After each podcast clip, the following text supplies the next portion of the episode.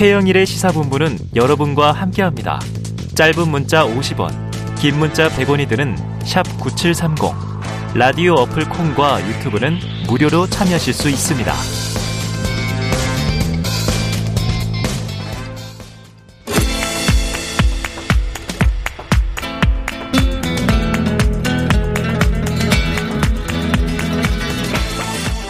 네, 정치권의 허심탄회한 속내를 들여다보는 시간이죠. 각설하고 시즌 2. 오늘은 현근택 변호사, 장성철 대구 가톨릭대 특임 교수 나오셨습니다. 어서 오세요. 안녕하세요. 네, 안녕하세요. 자, 두 분 뭐 똑같이 앉으셨지만 여야가 바뀐 그런 상황이죠. 제가 여권 패널이에요? 여권 패널 아닌가요? 아, 그렇죠. 아니요, 아니요. 다음 주부터 그럼 이렇게 바꿔 앉을까요? 어. 아, 정체성을 아. 바꾸시는 건가? 아니요, 저는 계속 네. 지켜봐 보수 우파 패널입니다. 네, 그러니까 패널인지 보수 집권의 시대가 왔어요. 아, 그렇군요. 취임식 안 보셨구나. 야, 뭐 볼 시간이 없었어요. 안 봤어요. 네, 아, 안 봤어요. 로열티가 떨어지네. 그럴 리 없습니다. 벌써 저는 다른 데서 취임사 분석하시는 걸 봤는데요. 뭐 거짓말. 자, 이번 주는 새 정부 출범의 주인 만큼 새 정부에 거는 기대 또는 조언 이렇게 좀 시작했으면 좋겠어요. 어, 먼저 이제 야당이 대신 완전히 야당이 됐죠. 이제 현근택 변호사님. 어, 제가 구호를 하나 봤는데 네. 현빈보다 현변 이런 아~ 이야기가 있어서 야. 이제 봤어요? 옛날에 네네. 그 언제 했던 거예요? 옛날 거예요? 아, 사람들의 평가입니다. 그냥. 새 정부에 한 말씀 주시죠. 뭐 일단 시청률이 굉장히 낮았다 그러더라고요. 아, 취임식 방송이. 네, 왜냐면 심사 뭐 저도 뭐 현장에 보진 않았는데 나중엔 봤는데 네. 취임사가 보통 그러면 좀 정치적으로 아니면 앞으로 뭔가 비전 제시하는 게 많은데 네네. 약간 공격적이었어요. 아. 어. 그러니까 민주당을 약간 공격하는 듯한 그렇게 네, 해석이 네, 해석될 됐죠? 수밖에 없는 네게 다수의 있어서 뭐 횡포 그렇죠. 그 얘기도 좀 안타깝고 그 다음에 이제 협치 통합이라는 게 항상 들어가거든요. 네. 그게 이제 정치인들이 쓰면 아이 너무 뻔한 얘기 아니냐 음. 그런 얘기 있는데 어제 또 말씀하시는 게 보면 뭐 원래 당연한 거니까 안 맞다 음. 이런 얘기인데 그 얘기 사실은 조금 어 사람 다 분석하거든요. 네. 뭐 자유라는 단어가 몇 번 들어갔느냐, 뭐 협치라는 아, 그렇죠, 몇번 그렇죠. 그렇죠. 그게 여러 번 들어가서 중요하게 생각하는 그렇죠, 거예요. 그렇죠. 근데 이거를 작성을 연설은 어쨌든 영구적으로 남는 거기 때문에 많은 네. 분들이 아마 그 검토를 거쳤을 거예요. 그럼 아마 많은 있었는데 아마 지금 언론 보도에 의하면 본인이 이제 마지막에 수정을 했다는 거잖아요. 예, 예. 그러니까 그런 것들은 빼버렸을 가능성도 있는 거예요. 음. 본인이 넣고 싶은 거 넣었는데 어 뭐 지금 경제 정책이든 외교 정책이든 남북 문제든 아니면 국내 문제든 뭘 어떻게 하겠다는 건지 잘 안 보였다. 음. 그게 아마 제가 보기에 국민들이 시청률 가장 낮은 원인 아닌가 이렇게. 네, 네. 자 메시지에 대한 분석으로 조언을 시작하셨어요. 장 교수님은. 저는 국민의힘과 윤석열 대통령에게 한 마디씩 좀 드리고 싶습니다. 네네네. 윤석열 대통령께는 과거를 잊으시라라는 말씀을 드리고 어. 싶습니다. 본인이 검사였고 검찰총장이었잖아요. 그때 본인은 지시하고 뭐 명령하고 음. 그러면은 따라오고 아, 상명하복 조직이죠. 그런 스타일이었잖아요. 근데 이제 대통령 되셨지 않습니까? 과거에 그런 스타일로서는 대통령직 수행하기가 어려워요. 음. 대통령은 정치하는 자리고요. 정치는 상대가 있습니다. 상대를 존중하고 입장을 이해를 해줘야 음. 대통령직 수행을 제대로 잘 할 수 있을 거다. 밀어붙이기로 하면은 싸움과 갈등만 일어난다. 소통하는 협치하는 그런 대통령이 돼주셨으면 좋겠다라는 네. 생각이 들고요. 국민의힘 쪽에는 항상 입장 바꿔 생각을 해봐라라고 어. 말씀드리고 싶어요. 본인들이 야당 때 여당 민주당에 향했던 잣대들 기준들 그런 것들을 본인들이 이제 앞으로 정책을 만들고 인사를 추천을 할때 네. 그때 동일한 잣대를 들이댔으면 좋겠다. 그냥 이제는 여당이니까 예를 들면 장관 인사청문회 같은 데에서 야당일 때는 당연히 그만둬라 막 하고 네. 좀 부적격하다 한 사람들을 네. 우리 여당 쪽에서 추천을 했으니까 음. 저 정도는 뭐 괜찮지 않겠어 음. 이렇게 옹호하고 방어하면은 국민들은 또 실망을 할 수밖에 네. 없다. 그래서 항상 입장 바꿔서 동일한 기준과 잣대로 네. 국정을 운영해 나가라라고 말씀드립니다. 그래요. 상대한테 손가락질 했던 일을 또 자신들이 비판받을 때 괜찮은 거 아니야? 그럼 그걸 우리가 늘 내로남불 이렇게 그렇죠. 불러온 거잖아요. 그는 예. 윤석열 정권에서 내로남불이라는 단어는 없어졌으면 좋겠다라는 개인적인 소망이 대선 있습니다. 과정에서 그랬는데 네. 윤석열 시대에 내로남불은 없습니다. 그랬거든요. 약속 자, 지키셔야죠. 장 교수님 지금 예. 얘기하신 김에 네. 그럼 이제 야당이 된 민주당 앞에 딱 보면 이제 우리 현 변호사님 네. 이제 광야를 걷고 있잖아요. 네. 조언 한 말씀 주세요. 협조권은 좀 집권 초기에는 협조하시는 게 좋을 것 같아요. 너무 지금 압박 아닌가? 압박? 인수위 시절 당선인 시절부터 막 너무 공격의 강도가 좀 세요. 아. 그런 것들이 자칫 잘못하면 이번 6월 1일 지방 선거 때 발목 잡는 거 아니야? 아니 신정부가 출범한 지 얼마 안 됐는데 정권 출범을 방해하는 거 아니야? 이런 인식을 줄 수가 있거든요. 음. 그래서 처음에는 아이 그래 당신들 하고 싶은 대로 해봐 일단. 근데 요 정도는 안 돼. 이렇게 해야지. 자, 장관 후보자들 일곱 명 안 되고 국무총리도 안 되고 이런 식으로 하면은요. 네네.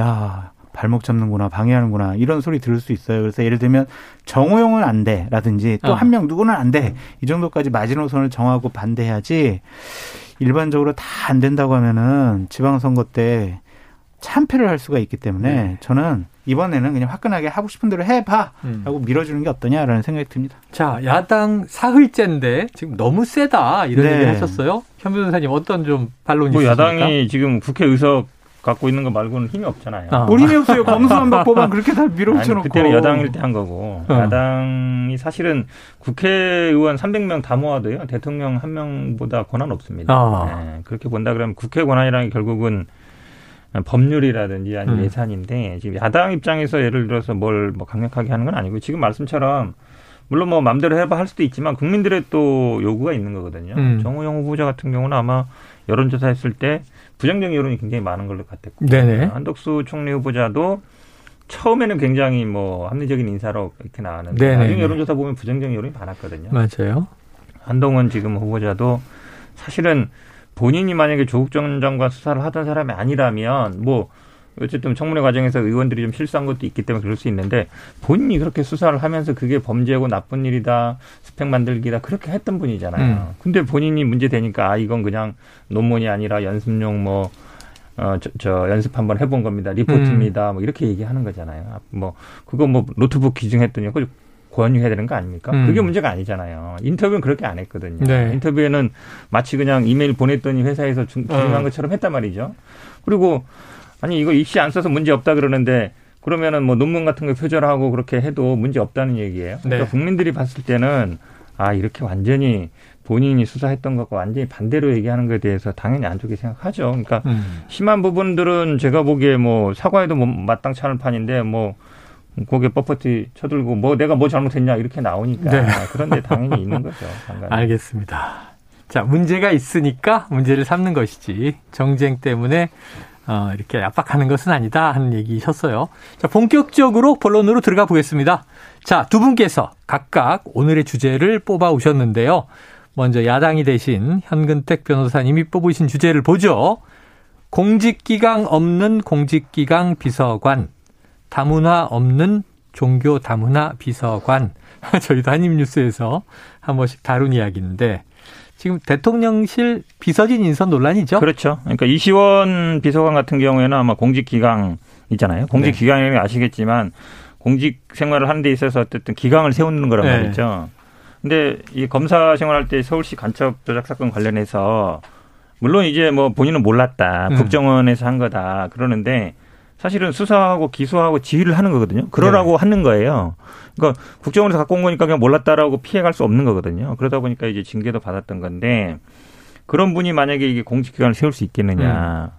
그런 생각이 들고 지금 이제 가장 뜨거운 거는 이제 김성애 비서관인데 네. 이분이 종교 다문화라 그랬잖아요. 네네. 근데 이제 종교 쪽으로도 좀 문제가 되고 어. 다문화적으로도 문제가 되는 네네. 것 같아요. 왜냐하면 이 논설 자유일보 논설일보를 했었는데 정광훈 음. 목사가 만든 그 네네. 신문이었는데 종교라는 거는 항상 우리나라가 뭐 기독교, 뭐 불교, 그다음 유교, 뭐 천주교 쪽이 있지만 항상 이렇게 융합되는 게 굉장히 중요합니다. 네네. 특정 종교를 너무 이렇게 의식하는 건 안 좋거든요. 예. 그런 면에서 보면은 또 안 맞아요. 다른 어. 그러니까 좀 정광 목사가 어쨌든 기독교 내에서도 좀 강성이고 좀 우파 있잖아요. 그러면 포괄할 수 있느냐 문제도 음. 있고 우리나라에서는 다문화가 어찌 보면 외국인이라든지 이런 문화로 쓰이지만 원래는 그게 아니거든요. 네네. 포용적인 거잖아요. 네, 다양성이죠. 다양성이죠. 그러니까 성소수자 문제라든지 아니면 위안부 문제라든지 이런 걸 보면 기본적으로 이 포용적인 생각을 못 갖고 있는 것 같아요. 음. 네. 그러면 이 종교 다문화 비서관이라는데 그 자리에 맞냐 이런 생각이 안 들 수가 없는 거죠. 네. 자 김성회 비서관의 경우 좀 지금 말씀하셨던 위안부, 동성애 이 비하 발언 사과를 하긴 했는데 뉘앙스가 갈릴레오 갈릴레이처럼 그래도 지구는 돈다. 뭐 이런 이제 식의 사과여서 또 이게 횡령죄로 벌금형 확정까지 있었다. 자, 대통령실 비서관 인사청문회는 없지만 그래 당연히 검증은 할 텐데 어떻게 이 자리에 온 걸까요? 글쎄 말입니다. 이런 분들이 장 교수님 추천 아니에요? 아닙니다. 제가 추천하면 오히려 안 되죠. 네. 그러니까 이런 분들이 대통령의 참모라는 것 자체가 좀 부적절하고 잘못됐다고 생각이 듭니다. 음. 현근태 변호사님께서 정확한 말씀을 해 주셨고요. 네. 이런 분들은 본인 스스로 알아서 사퇴해야 되지 않을까라는 생각이 듭니다.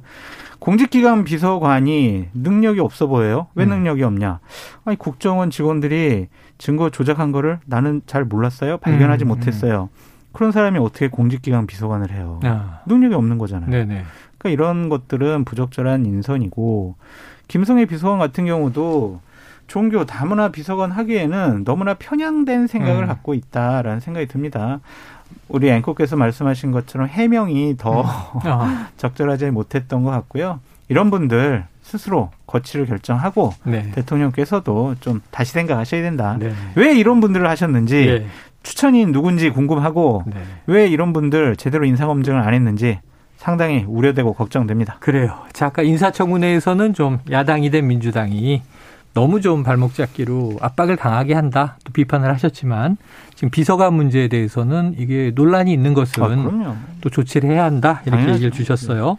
아니 이제 생각을 네. 해 보세요. 음. 국민의힘의 야당이 입장에서 만약 이런 사람들을 문재인 대통령께서 청와대 참모로 데려다 쓰면 네. 아유 그래 잘했습니다. 아유 말씀하신 거 다 이해가 됩니다. 이러겠냐고요. 네네네. 그러니까 제발 아까 말씀드렸듯이 입장 바꿔서 음. 동일한 기준과 잣대로 사안을 판단해야 된다라고 말씀드립니다. 네, 역지사지로 동일한 잣대. 맞습니다. 자, 그런데 이번 대통령실 인선 특징이 여러 가지 분석들이 나오고 있는데 당에서 일했던 사람들보다는 검찰 출신, 검사 출신, 또 언론인 출신 등 외부 인사가 많다 이런 특징을 얘기하던데 현 변호사님 이게 좀 당청 소통 등에 좀 영향을 미칠까요? 미칠 수 있죠. 왜 그러냐면 기본적으로 지금 인사들 보면 인사 기획관이라든지 아니면 총무비서관, 부속실장 이런 분들이 대통령의 최측근에 있는 사람들 그런 부분들을 다 검찰에 있을 때 사무국장 하던 분, 연구관 하던 분, 뭐 운영과장 하던 분, 비서관 하던 분들이에요. 음. 한마디로 얘기하면 자기 본인들의 측근들을 다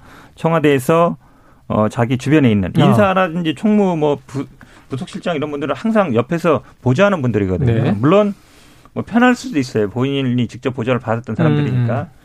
근데 그래도 검찰 조직의 특징은 상명 하복입니다. 네. 그냥 시키는 걸 하는 거예요. 검찰총장이 하면 비서실장이 그거에 대해서 아이고 이거 안 됩니다 이렇게 못 하거든요. 네. 근데 정치인이라든지 이런 분들은 그래도 예를 들어서 문제가 있다 그러면 음. 아무리 뭐 저 인사비서관이고 총무비서관이어도 어 문제가 될 것 같은데 그럼 얘기를 합니다 이거에 어. 대해서 아 이거는 좀 아닌 것 같습니다 여러 사람 회의 중에 못 하겠지만 네, 개인적으로 만나서 그게 왜냐면 정치적 판단을 하거든요 네. 근데 이런 검찰 조직에 있던 분들은 그걸 못 해요 어. 그럴 가능성이 높거든요 그러면 이제 그게 어떻게 되겠는가? 왜냐하면 결국은 옆에서 그래도 정무적으로 좀 야 요거는 있고 예를 들어 지금 문제가 되는 어, 다문화 음. 비서관 같은 경우도 문제가 있습니다. 얘기를 해줘야 되는데 그럴 수 있겠느냐라는 생각이 든다는 거예요. 그 다음에 언론 실신도 보면 지금 이제 당이라든지 아니면 뭐 선대일 하면서 뭐 대변인을 했던 분도 있고 아니면 이제 정무 정치를 했던 분들이 있거든요. 음. 당시자들도 있고 사실 그런 분들이 또 언론과의 관계도 좋습니다. 왜냐하면 많은 언론을 상대하기 때문에. 네. 근데 특정 언론에 속해 있던 사람들이 가면 어. 그 언론사 분들은 우호적일지 모르지만 어. 다른 분들은 약간 소외되는 게 있어요. 네, 네. 근데 보면은 특정 약간 보수적인 언론이나 이런 분들을 많이 이제 공보실이나 이쪽으로 많이 가셨더라고요. 음. 그런 게 제가 보기에는 어 그럼 그동안에 당에서 일했던 보좌관이나 당에서 열심히 일했던 사람들이나 이런 사람들은 뭐가 되는 거지? 음. 근데 이게 지금은 조금 잠재돼 있지만 네. 이게 다 그럴 거예요 아마 이제 뭐 다음에 갈 수 있다 이렇게 물 텐데 음. 지금 인사 스타일로 보면 그렇지는 않은 것 같아요. 시간이 흐르면 본인이 일단 옆에 계속 해왔던 특히 검찰이라든지 같이 편하게 했던 사람들을 계속 중용하는 분위기로 갈 가능성이 많고 네. 이게 제가 보기에 당이나 대통령실과의 관계를 좀 어긋나게 할 수 있는 어떤 잠재적인 불안 요소가 될 수 있다 네. 이렇게 봅니다. 자, 지금 이제 대통령실 인사 얘기를 잠깐 나눴고요. 다시 핵심으로 돌아가면 오늘 임시 국무회의가 이제 열릴 예정인데 3시라고 하니까 1시간 반 남았습니다. 그럼 이제 우선 국무위원 또 정족수 채워야 되고 즉 문제는 한덕수 총리 후보자 인준 문제예요. 여야가 어제도 뭐 40분 만에 회동을 갖고 마쳤는데 표결 날짜도 안 잡히고 있어요. 장 교수님, 뭐 정치의 네. 대가시니까. 제가요? 네, 촉으로 딱 보시건데. 네.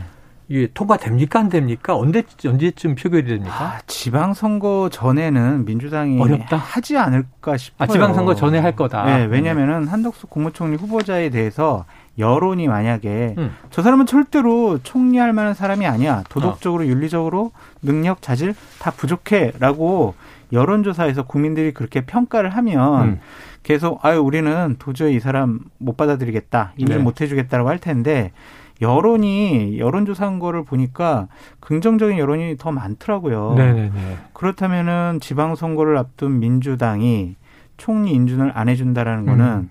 결정적으로 어 윤석열 정권 출범을 방해하려는 거 아니야? 음. 발목 잡는 거 아니야? 네. 이 프레임에 갇힐 수밖에 없어요. 어. 그럼 결코 지방선거에 유리하지가 않습니다. 긍정적이지 않아요. 지방선거를 앞두고 있기 때문에 저는 여론이 우호적이라면 한덕수 총리 후보자에 대한 인준은 지방 선거 전에 음. 할것 같다라는 생각이 드는데 거기에는 일단 윤석열 대통령께서 손을 내밀어야 돼요. 예를 들면 음. 최소한 정호영 보건복지부 장관 정도는 음. 지명 철회하든지 자진 사퇴 시켜가지고 네.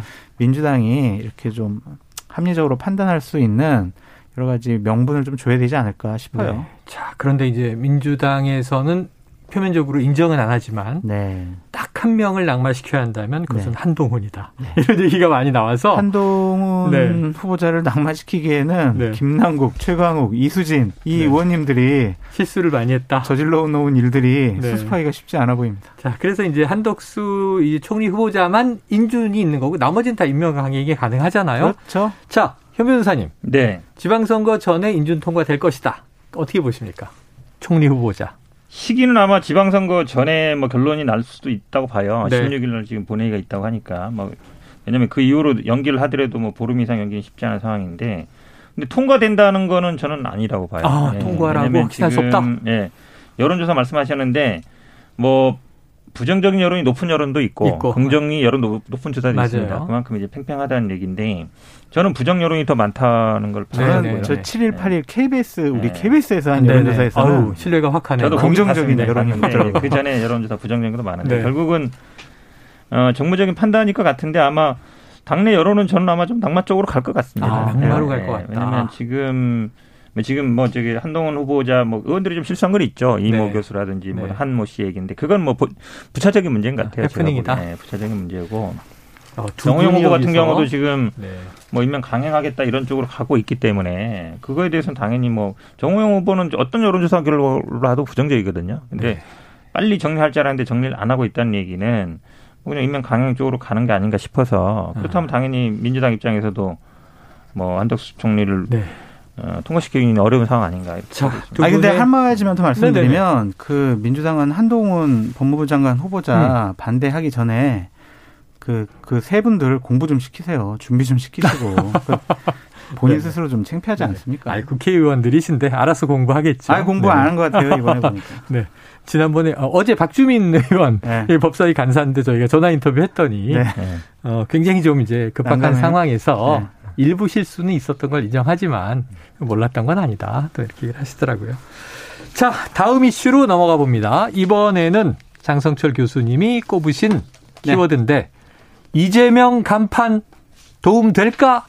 이 지방선거 얘기일 텐데 설명을 그렇죠. 좀 해주시죠. 기본적으로 이재명 후보께서 음, 전 후보죠. 예, 아, 이번에도 아니, 후보가 후보, 됐죠. 어. 이재명 후보께서 개항이라는 개항 의뢰 갔어요. 네네네. 그것이 과연 올바른 선택이냐? 음. 시점, 장소, 선택 이런 것들이 올바른 거냐라는 것에 대한 비판이 많이 나오고 있죠. 음. 그래서 이제 국민의힘이나 보수파 쪽에서는 아이 결국에는 본인을 향한 수사, 사법적인 리스크가 크니까 네. 일단 배지를 달아서 어. 내가 불체포 특권이라든지 어. 아니면은 내 옆에 와 이런 내 측근 의원들이 있어라는 새 과시를 하려고 하는 것이 아니냐. 음. 음. 그래서 사법적인 리스크를 방어하기 위한 갑옷과 보호막을 입으려는 것이 아니냐 음. 그런 비판을 받고 있잖아요. 네. 만약에 본인이 아 우리 어려운 민주당 지방선거 내가 앞장서서 승리하겠습니다. 어. 제가 선당 후사하겠습니다. 이렇게 명분을 내세웠잖아요. 네네. 그럼 어려운 데 가셔야죠. 예를 들면 분당갑 네. 하셔가지고 어려운 걸 후보와 그렇죠 극복을 해서 거기서 당선되어 오는 것이 대통령이 될 뻔했던 큰 정치인이 네. 선택할 태도지 가장 민주당이 유리한 그러한 곳에 가셔가지고 본인은 당선되고 그리고 다른 쪽 후보들은 어려운 데 가서 싸우라? 이건 선당우사가 아니라고 봐요. 자, 이재명 고문의 출마가 전체 선거판에 도움을 줄 것이냐, 좁게는 또 경기도의 김동연 후보에게 좀 유리하게 작용할 것이냐, 뭐 여러 가지 의문 제기하셨는데 현 변호사님 반론을 주신다면요. 국민의힘 측에서 계속 반대하고 있잖아요. 비판하고 있고. 네네. 그게 어찌 보면 잘한 선택이라는 아, 거예요. 그러면 좋은 네. 거다? 아, 그럼요. 잘 선택한 거죠. 왜냐하면 국민의힘에서 이재명 후보가 어디 나오든들 비판 안 하겠어요? 어. 비판하죠. 네. 만약에 분당 얘기 많이 하는데 분당 갔으면요. 대장동으로 시작해서 대장동으로 끝나요. 아. 그러면 사실은 그건 국민의힘이 원하는 싸움 프레임이 거 프레임이거든요. 네. 그게 굳이 들어갈 필요가 없는 거죠. 그러면 아마 경기도지사도 영향을 받습니다. 네. 사실 수도권에서 2승이 중요한데 저희들은 뭐 경기도는 좀 앞서간다고 보고 있고 음. 인천이 굉장히 중요하거든요. 인천에서 이기면 2승을 할 수 있는 거예요. 네. 근데 인천 선거가 사실은 저희들이 조금 불리합니다. 사실 어. 조금 불리해요. 현역임에도 어. 불구하고. 네네. 그러니까 유정복하고 박남춘은 저 네네. 시장에 붙었는데 전현직 시장의 리턴 매치예요. 그렇죠. 리턴 음. 매치인데 사실은 이제 유정복 시장이 좀뭐 뭐 이름이 많이 알려져 있어서 네네. 저희들 입장이 좀 걱정하는 상황이라 음. 그러면 당연히 선거에 도움이 되는 방향으로 가는 게 맞고 네. 그다음에 지금 이게 뭐 방탄복을 입었다 그러는데요. 네. 국회의원 방탄복 안 됩니다. 어. 국회의원 돼도. 왜냐면 아시겠지만 국회의원 돼서 수사법 처리받는 사람 굉장히 많아요. 그분들 네. 다뭐 방탄복 입었으면 총알 안 맞았겠죠. 오늘만 해도 이제 이상직 아, 의원 유죄 뭐, 나왔습니다. 예, 불체포 특권이라는 딴 게 아니에요. 임기 중에 체포면 안 된다는 얘기예요. 음, 음. 회기 중에. 아, 회기 중에. 네. 그러니까 회기 아닌 때는 아무래도 저 수사를 받는 겁니다. 체포도 국회의원 했다고 소환도 되고 방탄복 입었다 그러면 제가 보기에 김건희 여사는 거의 장갑차에 탄 거다. 아. 왜냐하면 뭐 주가 조작 이거 수사 다 원래 대통령만 불소추고 아, 예. 그렇죠? 네. 부인은 아무 상관 없거든요. 음. 근데 실제로 뭐 거의 수사할 기미도 안 보이잖아요. 네. 그런 거 본다 그러면 어, 국회의원을 방탄복이다라고 얘기하는 것 자체가 좀 우습다. 야, 국회의원이 방탄 왜, 왜 개항을 해출 장갑차도 나왔어요. 인천 말씀드렸잖아요. 인천 선거를 일단 이끌어야 되고. 그리고 음. 지금 또 총괄 선대위원장이라 그렇죠. 지방 선거 전체 책임을 다 분당에 나오면요. 말씀처럼 대장동에 갇히지만 음. 분당에서 또 못 벗어나요. 음. 왜냐하면 분당 선거에 올인해야 되거든요. 네. 다른 선거라든지 경기도 선거라든지 이걸 할 수가 없어요. 그러니까 이, 네. 이 프레임은 기본적으로 그럼 개항을 해 주민들을 무시하시는 겁니까? 그럼 개항을은 그러면 출마하셔놓고 아, 지금 그래서 안 되셔도 돼요? 아니죠. 네. 개항 그래서 아, 지금 역시 선거는 팽팽한 거군요. 네, 지금은 그래서 계속 그 지역 돌아다니고 있습니다. 만나고 있고 저도 어제 갔다 왔는데 뭐 아, 다녀오셨어요? 사람들 계속 만나고 다니고 분위기 있어서. 어때요? 분위기 좋죠. 어. 왜냐하면 사람들이 왜냐하면 에, 개항이라든지 이런 데는 좀 어, 대선 후보급 이런 분들이 나와서 그 주변에 좀 개발해 주길 그런 게 있거든요. 예, 그러니까 예. 어제 제일 잘 던진 게 출마하면서 판교 벤처단지 같은 거 하나 만들겠다. 그 부분이 좀 임팩트가 인천에. 있어요. 인천에. 개항. 왜냐면 개항 그 위쪽에 약간 그런 부지가 있는데 네. 개항이라는 데가 아시겠지만 보면 약간 주거 단지고 주택가예요. 그, 그 주택가하고 네네. 무슨 생산 시설이라든지 뭔가 이게 잘 없어요. 네. 그러다 보니까 좀 발전했으면 좋겠다 이런 게 있거든요 분명히 그런 부분들에서는 오히려 주민들도 그런 부분에 좀 네. 호응을 할 걸로 보고 있습니다. 자, 벤처천 그 네. 판교 벤처타운을 이재명 음. 지사가 성남시 아니 경기도지사한테 했다는 건 말이 안 되죠. 그 전에 다뭐 결정하고 입주까지 다 시켜놨는데 음. 그걸 본인이 했다고 하면 안 되고 저는 어제 출범식에서 네. 이재명 후보께서 한 말 중에서 네. 상당히 마음에 걸리는 말이 있어요. 어, 그래요? 인생을 살면서 부당한 일을 한 적이 없다라고 어, 얘기를 네네네. 하셨어요. 부당한 일을 한 적이 없는데 경찰과 검찰에서 지금 경기도청, 성남시청 압수수색 합니까? 법인카드 그렇게 유용한 일, 부당한 일 아닙니까? 그러니까 이런 것만 봐도 이재명 후보께서 좀 너무 급하신 네. 거 아니냐. 사실관계를 좀 밝히지 않는 것이 많다. 네. 아직도 거짓말하고 있느냐 아. 그런 프레임에서부터 자유로울 수 없다. 떳떳하다고 이야기하면서 이제 비유로 등장한 게 물 없는 물총이 두렵겠습니까 이런 얘기를 했어요. 아니 뭐 그거야 본인 생각이신가 그런데 음. 부당한 일을 한 적이 한 번도 없다고 이렇게 말씀하시는 게 맞느냐? 네. 그러면 형수한테 욕설 한 거는 그러면은 정당한 음. 일인가요? 그러면 검사 사칭한 거는 정당한 일입니까? 음. 음주운전한 거는 부당한 일 아닙니까? 이런 말씀하시면 안 되죠. 자. 그러니까 저 같은 사람도 음. 이재명 후보에 대해서 좀 이렇게 대권 후보까지 하셨으니까 네네. 이렇게 좀 뭐 좋게 얘기해 드리려고 해도 어. 이런 말씀 하시면은 반감부터 생겨요. 거짓말이 아니냐 이렇게 얘기할 수밖에 없죠. 자 대선 때 했던 얘기를 뭐 다시 다 반복하고 싶지는 않은데 이제 현재 아마 수사 중인 건 이제 FC 관련 사건 분당 예, 성남 FC 구단 그렇죠. 음. 경찰이 저는 눈치 보고 하고 있다고 봅니다. 음. 왜냐하면 경찰이 처음에 올릴 때는 본인들이 분당사에서 그대로 올린 거예요. 네. 문제 없다라고 혐의 네. 없다라고. 근데 검찰에서 이제 수사 지휘하니까 이제 와서 압수수색하는 거잖아요. 음. 근데 왜 나는 성남시에 했는지 잘 모르겠어요. 왜냐면 이게 FC에서 들어간 돈을 어떻게 썼느냐 보는 거거든요. 네네. FC 만약에 압수수색했다 그러면 저는 이해가 가요. 네. 그 돈이 왜냐 결국은 FC에 가서 FC에서 어떻게 썼느냐 문제니까. 부당하게 유용됐느냐 그렇죠. 이게 그 핵심이니까. 보는 건데 성남시청은 조금 저는 정치적으로 보고 음. 법인카드 님이 수사하고 있잖아요. 법인카드 그렇죠. 감사 결과 나왔습니다. 그렇죠. 이거를 만약에 뭐 교수님도 뭐 예를 들어서 당 생활 해볼까 알겠지만 법인카드 많이 쓰거든요, 당차들도. 음. 그거를 예를 들어 법인카드 잘못 썼다고 해서 다 당 대표가 책임져라. 이렇게 하지는 않아요. 아니, 근데 그게 많이 법인카드 부인이 쓰지는 않습니다. 그게 지금 원희룡 국토부 장관 후보자도 잘못된 거 밝혀내야죠. 그것도 다 발표해 보니까 뭐 서울 출장 중에도 보니까 뭐 제주도에서 뭐 몇십만 원씩 그런 거 굉장히 많더라고요. 네네. 뭐 제가 보기엔 축지법 쓰시나 싶어요. 아. 근데 그 해명 안 하시잖아요. 자료도 잘 안 내놓고. 아우, 조용히 그냥 있잖아요. 복잡합니다. 왜냐하면 아니 그런 걸 그러면 네. 예를 들어서 수사를 해야 되는데 왜 이재명 고문 건은 수사하고 원희룡 저 후보자 건 왜 수사 안 해요? 네. 그게 편파적인 거죠. 아니 지금 이제 성나와 얘기 나오니까 막 두 분 싸우시다가 시간이 거의 다 됐는데 벌써요? 요 끝에 하나 여쭤볼게요. 네.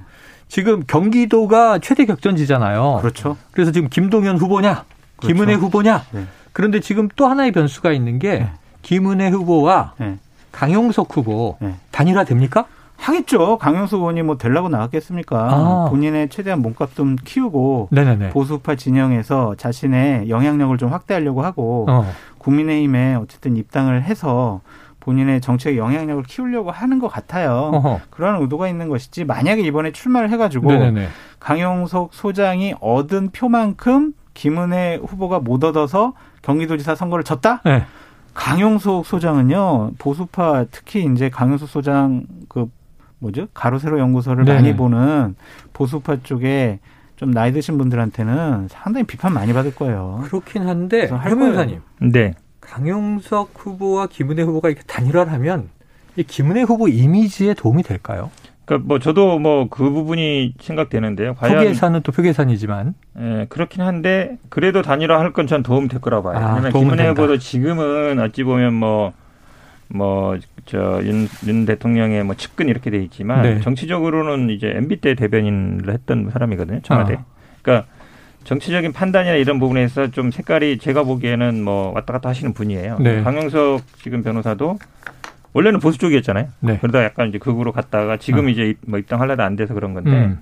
뭐 도찐 개찐이다. 그래서 제가 보기에는 뭐 강영석 네. 굉장히 극우기 때문에 네, 네. 뭐 오히려 도움이 안 된다. 그런 네네. 건 제가 보기 아닌 것 같아요. 자, 뭐 대선 2라운드 얘기하니까 지금 뭐 양대 진영은 총결집인 것 같습니다. 맞습니다. 알겠습니다. 오늘도 현근택 변호사, 장성철 대구 가톨대 특임 교수에게 아주 쏠쏠한 얘기 많이 들었네요. 각설하고 시즌2 여기까지입니다. 두 분 고맙습니다. 감사합니다. 고맙습니다.